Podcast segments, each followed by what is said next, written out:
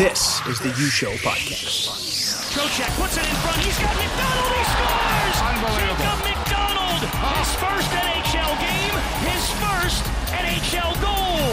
First NHL shot. Hello, everyone, and welcome into the U Show podcast. I'm Chris Treft. I'm along with Ben Gisselson of the Des Moines Buccaneers. And another special treat for you guys today. Jacob MacDonald is our guest.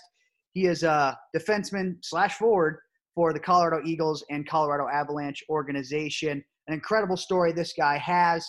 He started his pro career in a straight ECHL deal, you know, making 500 or so bucks a, a week for the Elmira Jackals, a team that isn't even around anymore in Elmira, New York, in one of the older barns in the league, and then just made the climb up and made his NHL debut with the Florida Panthers what you have to go through to be a, an ECHL contracted guy and work your way up to playing in the NHL is a tough task. It really is because there's a lot of guys that are a- NHL contracted guys or AHL contracted guys that just get sent down to the coast and then work their way up. But to be actually on contract in the ECHL, and I saw him play in Elmira and with the Toledo Walleye the next year, and I was thinking, there's no way this guy's an ECHL player, and he proved me right when he made the NHL a few seasons later. But he's a USHL guy. He's a late bloomer, but he's really coming to his own, and now he has a great future with the Colorado Eagles and Colorado Avalanche.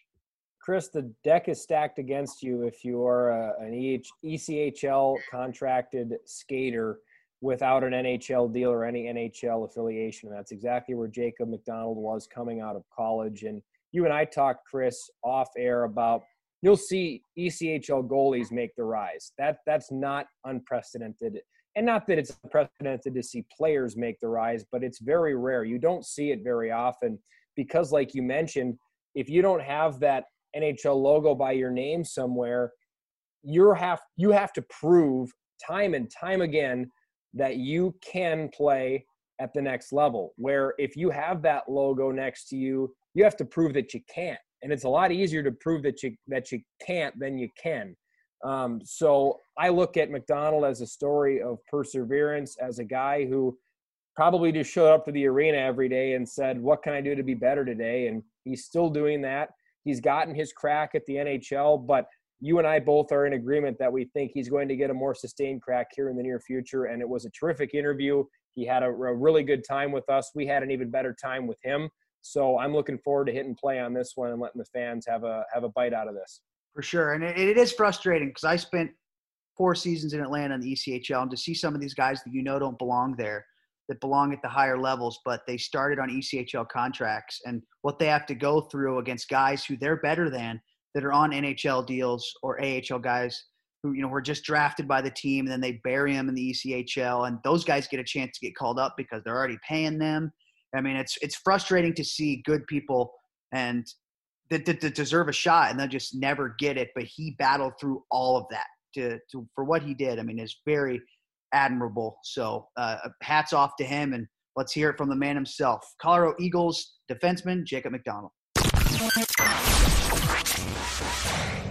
Joining us now on the U Show podcast is a defenseman in the Colorado Avalanche organization, mostly with the Colorado Eagles this past season. Jacob MacDonald. Jacob, how are we doing today, sir? I'm doing well, Chris. Thank you for having me on here. I appreciate it. Yeah, no problem. And so obviously, we ask the same question to everybody. You're going to get that the same one. It's a crazy time right now. We know you stepped on the ice for the first time yesterday, but yep. what's it been like during this weird off season, whatever you want to call it? What have you been up to? Hockey and you know trying to stay in shape, but besides that too, what have been your guilty pleasures? Um, fortunately, I've been able to golf a lot, so that's kind of been keeping me busy. Um, and then at the start of this too, my wife and I actually adopted a dog like three days into quarantine. So he's a year old now, and it's been an absolute blast. And I've always wanted a dog for myself. My family had him growing up, but you know, this having a dog with with my wife and and you know, having him here has just been incredible. So it, has been a lot of fun with him, being able to get on the golf course as well. Those are the two things that they've passed a lot of time, to say the least. So you can't think of a better time to adopt a dog when you have yeah. time in the world to train it, get to know it, and that was probably pretty fun. it was exactly you know that was kind of the you know the main factor behind the decision to get it in the first place is you know we don't know how long this is going to go obviously it's been you know almost three months now but you know we're to have at least a few weeks off here this is a perfect time for us to get a dog we've always talked about getting one so uh, it just kind of worked out well that way So we're to go back to the start. Born and raised in Portland, Oregon. That's when you decided you fell in love with hockey, and then eventually you made the move to Michigan. And you said that was a, a hockey-based decision. So, growing up in Portland, when did you realize, like, man, I can maybe make this into a career? And then moving to Michigan, what was that process like? Because it was probably pretty crazy for a teenager or a preteen. Yeah, no, I I always planned on it becoming a career. Whether or not uh, I don't know if there's a realization period of like, oh, I can actually do this. I would say that came a lot later, but uh, I always wanted that for myself. So, so I guess growing up in Portland, you know, I got invited to go play on select teams up in Canada and stuff during the springtime. So, you know, that was when I, you know, my dad and I both realized like I can, you know, I can play with the best players because you know they're the Canadians, right? That's like a kid growing up, you want to be as good as the Canadians, and and you know they they've kind of had that, um, you know, reputation, I guess you could say. So you know, I, I was playing in Canada as a kid, and then, you know, we decided, hey, let's. I mean, Michigan's a great spot. You know, it's it's hockey town, right? So uh, you know, that was kind of, uh, I would say, it was a hockey based decision, but it, it was you know the thing that really propelled my career to be able to advance the way that you know I wanted it to. So Right. So you, you go and you join the CompuWare organization, which is obviously one of the many great organizations in the Detroit area.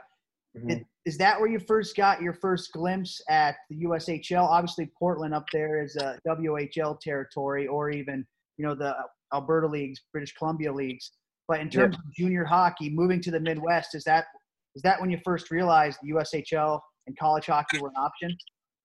Yeah, absolutely. So I got into hockey originally by going to a Winterhawks game, and so that was kind of the first taste of it. And and you know, I went to the rink, and that was all I ever wanted to do. So I, I had no idea about. I knew college hockey was a thing. I didn't know how you get there at all. So you know, when you move to Michigan, you have options, and you have the OHL and you have the USHL are the two main ones. So uh, my family has always stressed that college education is really important. So for me, it was kind of an easy decision. You know, I, I was drafted by Guelph in the OHL, and then after that, I, I went to their camp for a day or two. You're only allowed to go there if you want to keep your college eligibility for like a day. So I went there for a day. It was great, but it wasn't like, wow, this is what I want to do. So I, I, I knew that the college education was, you know, the right way for me to go. So then I went into a training camp with Fargo, um, going into my 16 year, didn't make the team. And then around Christmas time, I ended up making it to Waterloo. So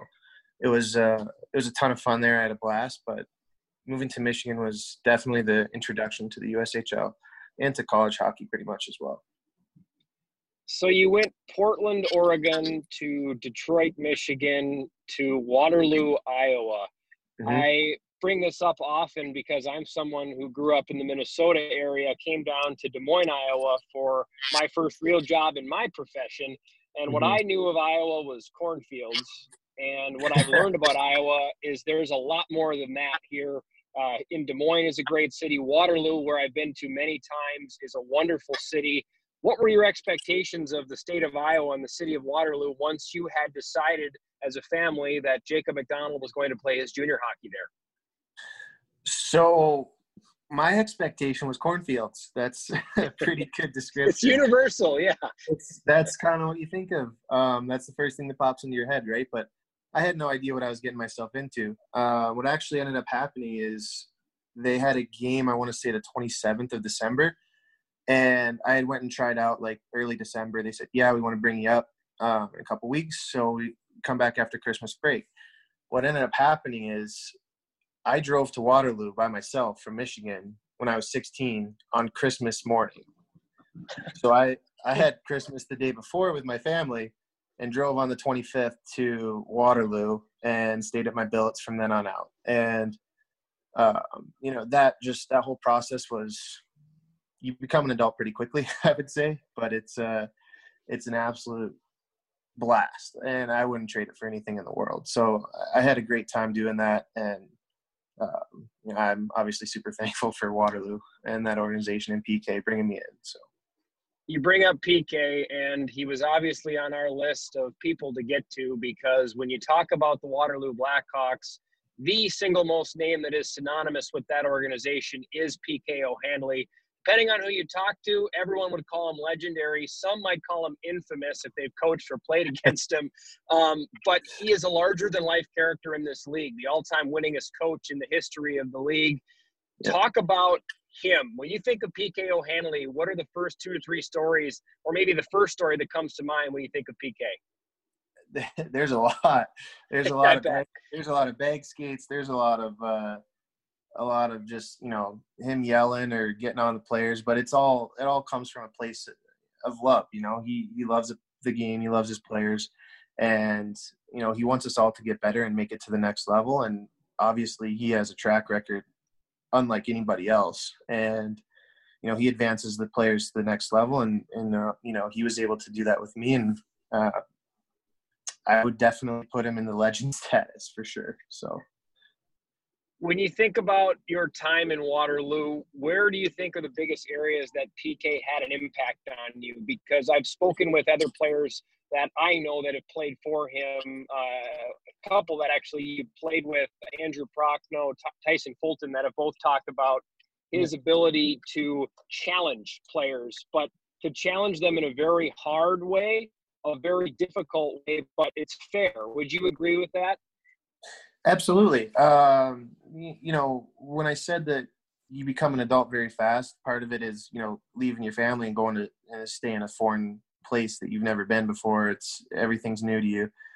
But along with that comes a challenge of you know PK and the the rest of the staff, you know, trying to get you to become a better player, and he does that in a very direct way, which I respond very well to. A lot of people do or don't. A lot of people don't, but you know he's very hard on guys, which is what a lot of people and a lot of kids, you know, 16 to 19, you know, they need that. So he's obviously a legend for a reason, and and his he might be hard on you, but it's like I said, it comes from a good spot, and his track record speaks for the for itself, right? So that building, Young Arena, and Des Moines fans that tune into this podcast may I may get some hate mail or some hate DMs about this, but it, it, it is it I think it is on par with with our building Buccaneer Arena as my favorite building to go to in the league.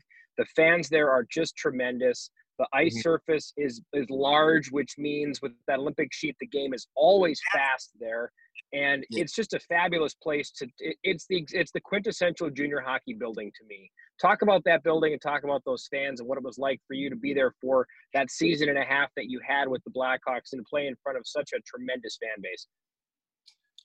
Um, the first word that comes to mind is deafening when you switch from uh, you know you're playing at a youth rink to to that fan base with you know I think it's around four thousand people and they're every one of them has at least one cowbell, if not two or three or four, and uh, it's just it's insane is what it is, and it's an absolute blast. And that was kind of I would say for me one of the coolest experiences in my life to that point was being able to go and play my first game at Young Arena with the fans being the way that that they are. It's just absolutely crazy. It was unlike anything I had ever experienced up to that point. So, uh, the only word I can think of is fun. It was an absolute awesome time from start to finish for the year and a, a year and a half that I had there.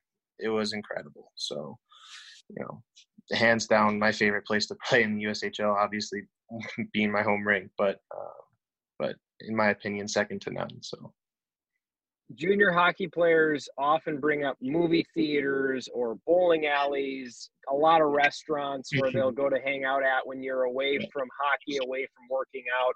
What were the places in Waterloo that when you were there, the Black Hawks were hanging out at aside from billet houses? Because I know that's a lot of time spent as well at specific yeah. billet houses. Yeah, no, the billet houses was obviously the most time. Uh, my roommate from there, I still talk to almost every day. So I, I would say other than the billet houses, we bowled a lot. I, I'm not a huge movie guy personally, but I know some guys do spend a lot of time there. But for me and and my roommate and a couple of other of us we bowled regularly, and that was that was the most fun because my dad actually bowled a little bit professionally um, in some some tournaments and stuff. So you know, for me, that was something cool to do to kind of connect with him when he came into town too. So I had a blast bowling. That was that was my biggest go-to. I wasn't that big into golf yet at the time, but um, when it did get warmer towards the spring months, I would try to golf a little bit as well. But for the most part, it was it was bowling during the winter months. When you were at your bowling peak, what was your average score? Do you think? And did you ever take on your father and take down the titan of bowling as he seems to be? Um, I he doesn't. he's getting old. I feel bad saying it, but no, I I I would I'll beat him probably fifty percent of the time now because um, he doesn't bowl anymore at like, yeah. at all. So um, it, it's probably 50-50 for us. But when I was at my peak, I was I was probably bowling between 160 and 170. Uh, one yeah, 165, wow. 175 regularly, and then um, I think I hit my best in Waterloo. Actually, I hit 225 was my best game. But no um, kidding. Yeah, so wasn't quite as good as, as he was. He had, he has a 300 under his belt. So I will. uh I'll get there someday. Are you better golfer or bowler? Bowler. I, I I like it a lot. I'm probably better at it. I I do enjoy golf though. Uh, I'm probably I'm a bogey golfer though, so I, I'm I'm working on it, but not very. I well. wish I could be. I wish I could be a bogey golfer, Jacob. So uh, I, I am going to hit the ball for that. no, it's, it's tough though. Like a lot of hockey guys, right? They they a lot of them golf a lot. So yeah, I go out. Um, at, like I said, I was I've been fortunate enough to golf um, up in Fort Collins where the Eagles are at um, pretty regularly since the quarantine has has started. So I go out with like three or four of the guys that stayed around town, and I just get waxed every time. But it's it's fun. So I'm just having a good time, and that's that's what matters. So it's the worst. They're they're putting, and you're trying to find your ball. Yeah, I'm stuck on the side, like trying to pull my ball out of a river, and they're like two putting from 55 feet, and I'm just like, okay, well, well all right. You guys on the next hole. Well, speaking of, of teammates, in terms of Waterloo, if you really look at that that second season of yours, your full season, mm-hmm. guys didn't do great, didn't do bad, snuck into the playoffs, you know, just under 500. Yep. But if you look at that roster, when I was studying up and I, and I saw it, I recognized so many names of guys that went on to play pro hockey. I mean, Alex Guptill had an amazing career at Michigan and then went on to have a great pro career that's still going on. Hinostroza was 10th yep. on the team in scoring. Now he's in the NHL.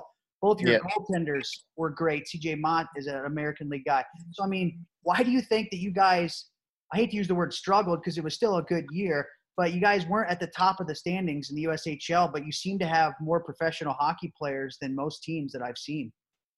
Yeah, no, I, I've kind of thought about that from time to time as well. You, you know, Vinny obviously probably being the most successful from that team. Um, Ian McCoshen as well, who I would say I, I played with him last year in Springfield, and the fact that that guy's not in the NHL is just shocking to me. But you know, there's a lot of guys on that team that played a lot of years pro, and you know, guys peak at different times. That was certainly not my peak. Like I've I've gotten significantly better um, relative since then. So it's just guys peak at different times, and when you you know you see guys that come in and you know they might have been 10th in the league or, or sorry 10th on the team in scoring like Vinny, for example, but you know he's in the NHL now. It's just you know guys peak at different times. He was also a little bit younger at the time too, and McCoshen was an underage kid. So it's just it's just for me, it's like guys peak at different times, and and we were relatively young as well. So it's just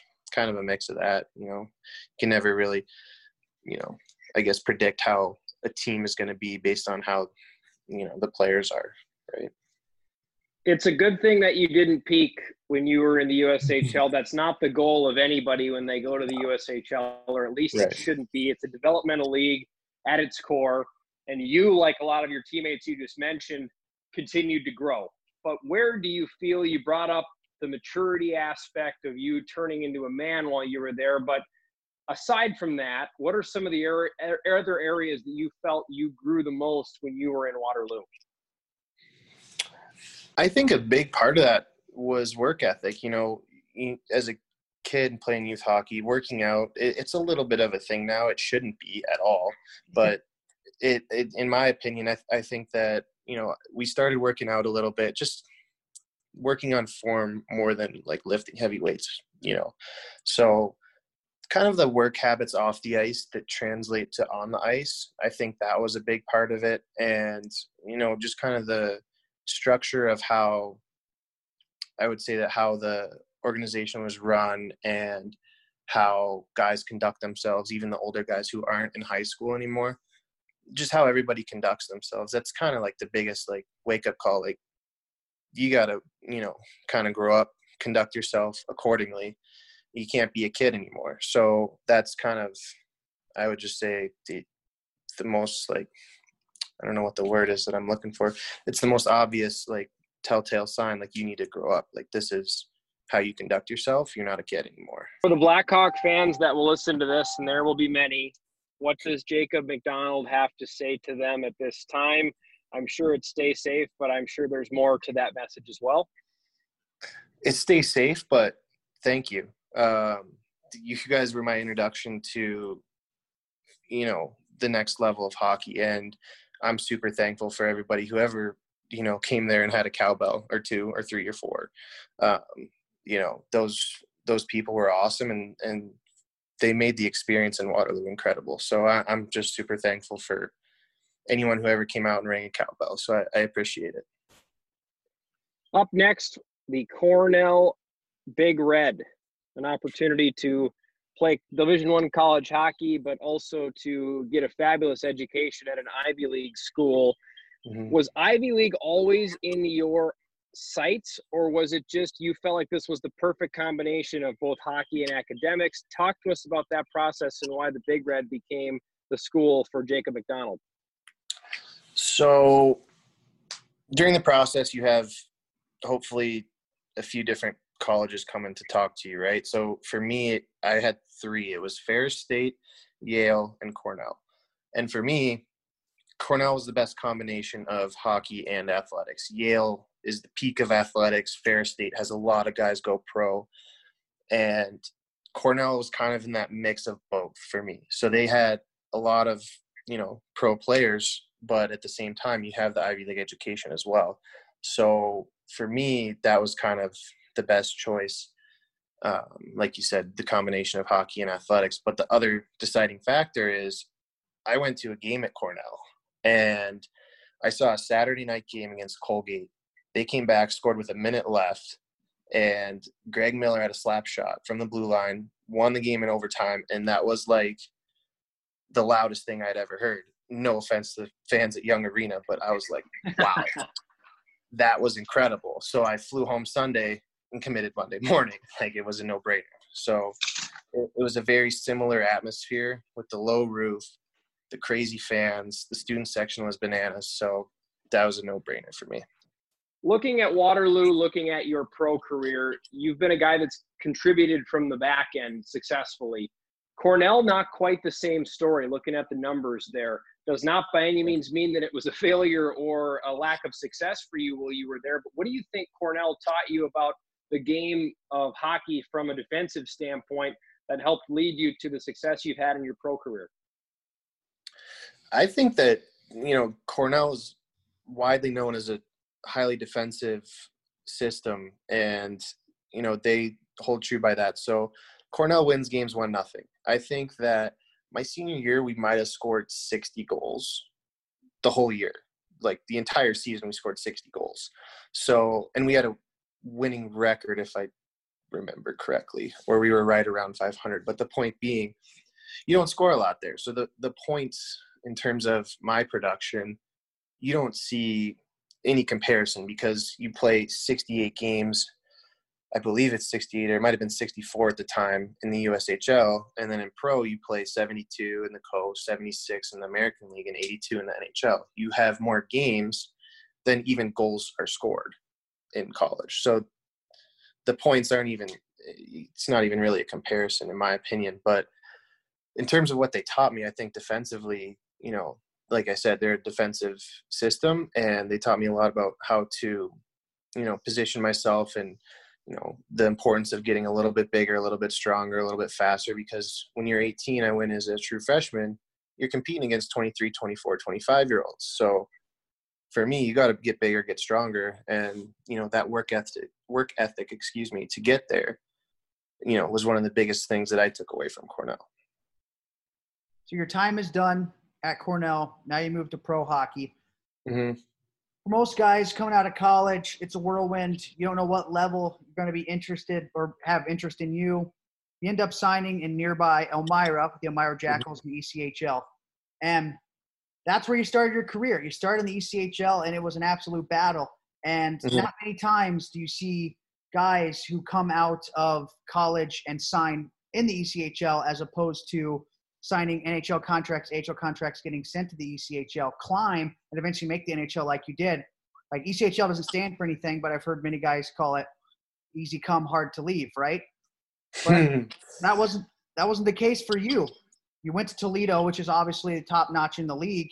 Yeah. You battled in the American League, and you didn't you didn't last there long. You you went to Florida after you know your first experience in the in the American League shortly thereafter. So, how do you think you were able to do that when so many guys have tried and failed? Um, I would say part of that has to do with the takeaway from Cornell was the work ethic part of it, right? I, I think that there's a lot of times you see somebody who comes out of college, they sign an entry level deal, they make all this money for, you know, three years, whatever it might be, and then they don't get re-signed and they're like, oh no, what am I gonna do? And then they have to sign a coast deal and they're ending up making five hundred bucks a week. It's a totally different, you know, world and you get down on yourself for that, right? That's very easy to do and nobody's at fault for that. It's just a very difficult transition. But for me i made 480 bucks a week for my first three weeks there after i signed and uh, at the end of my senior year. And i was like this is awesome. I'm rich. Like i can do it.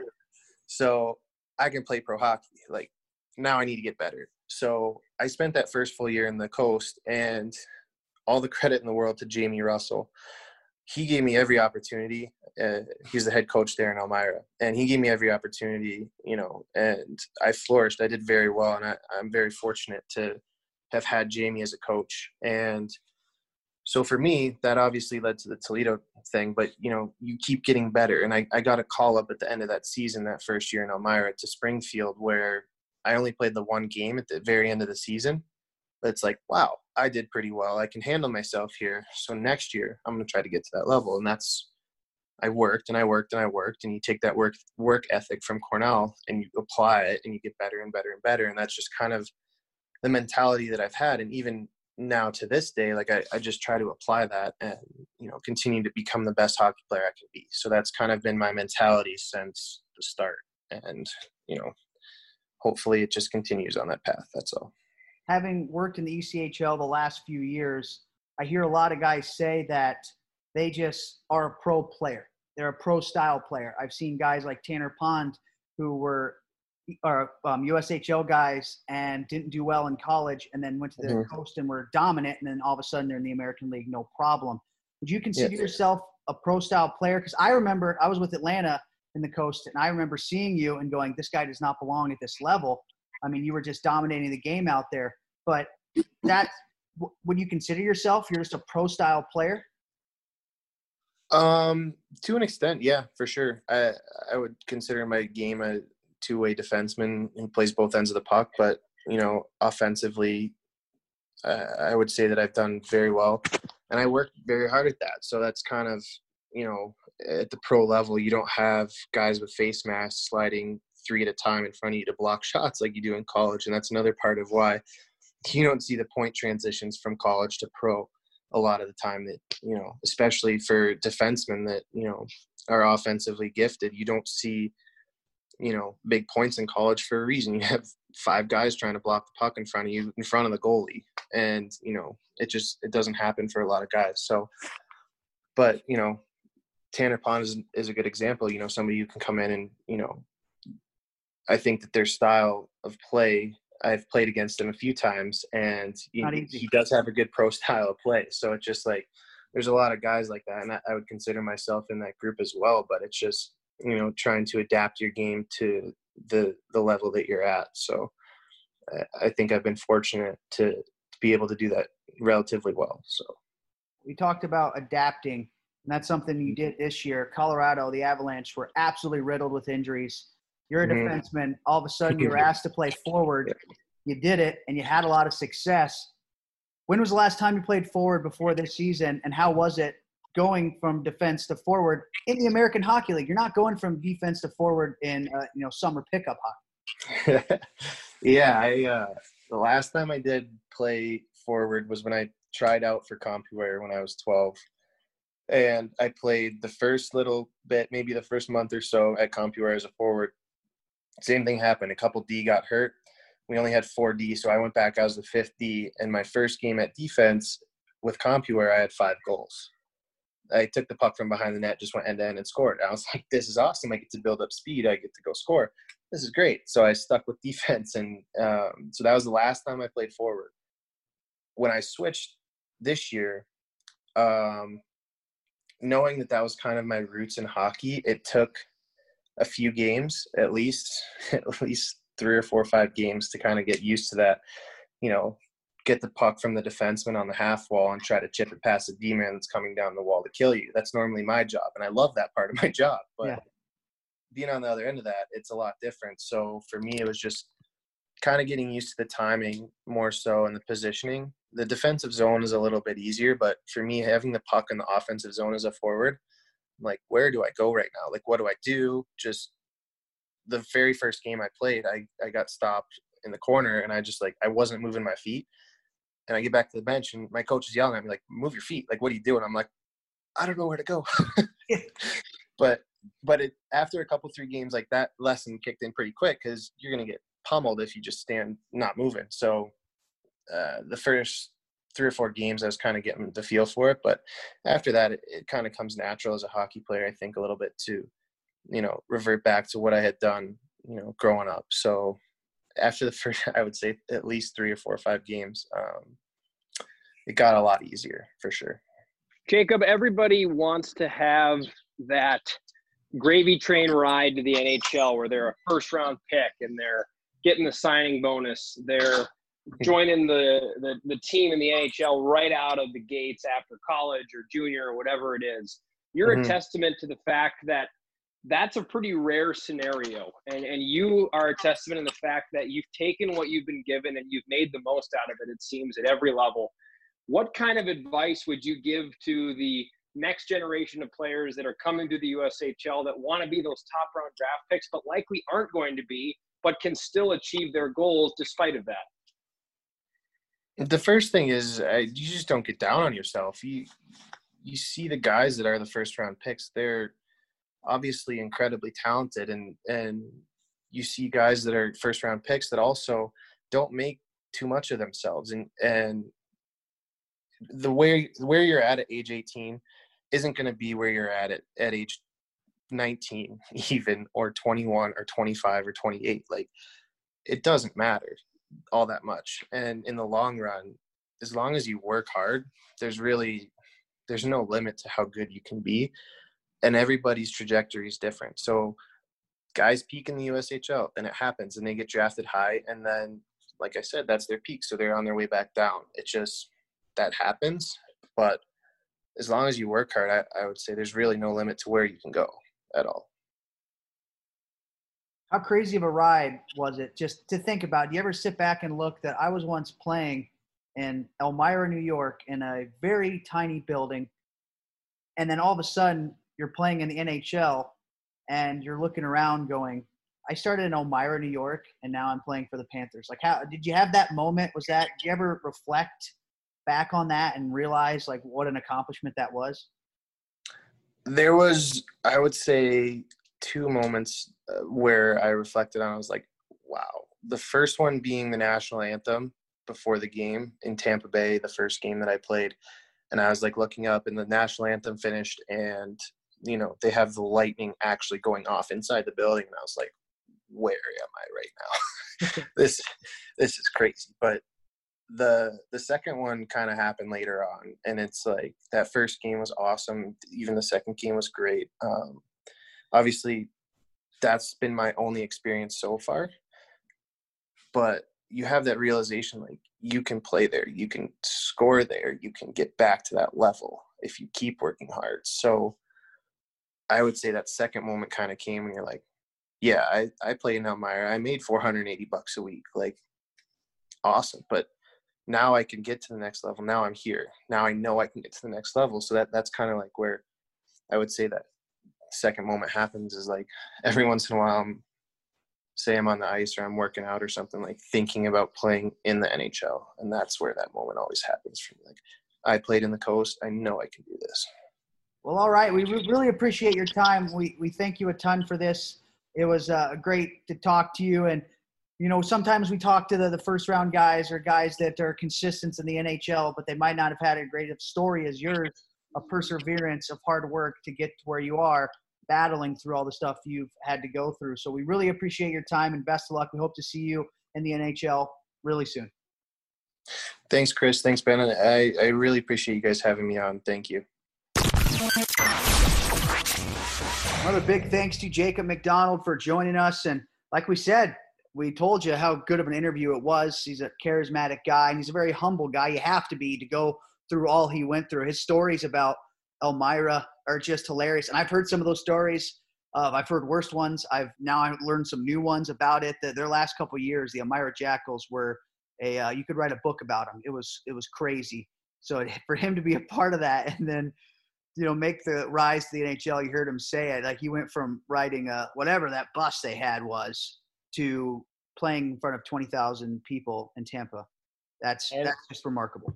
And Jacob's story, as he'll tell you, is by no means done yet. He has achieved all he has achieved, and what that is is is nothing short of just spectacular. But now that he's gotten to where he's gotten to, he's clearly the type of person and player where he's not looking back and patting himself in the back saying, Boy, you know, I'm here.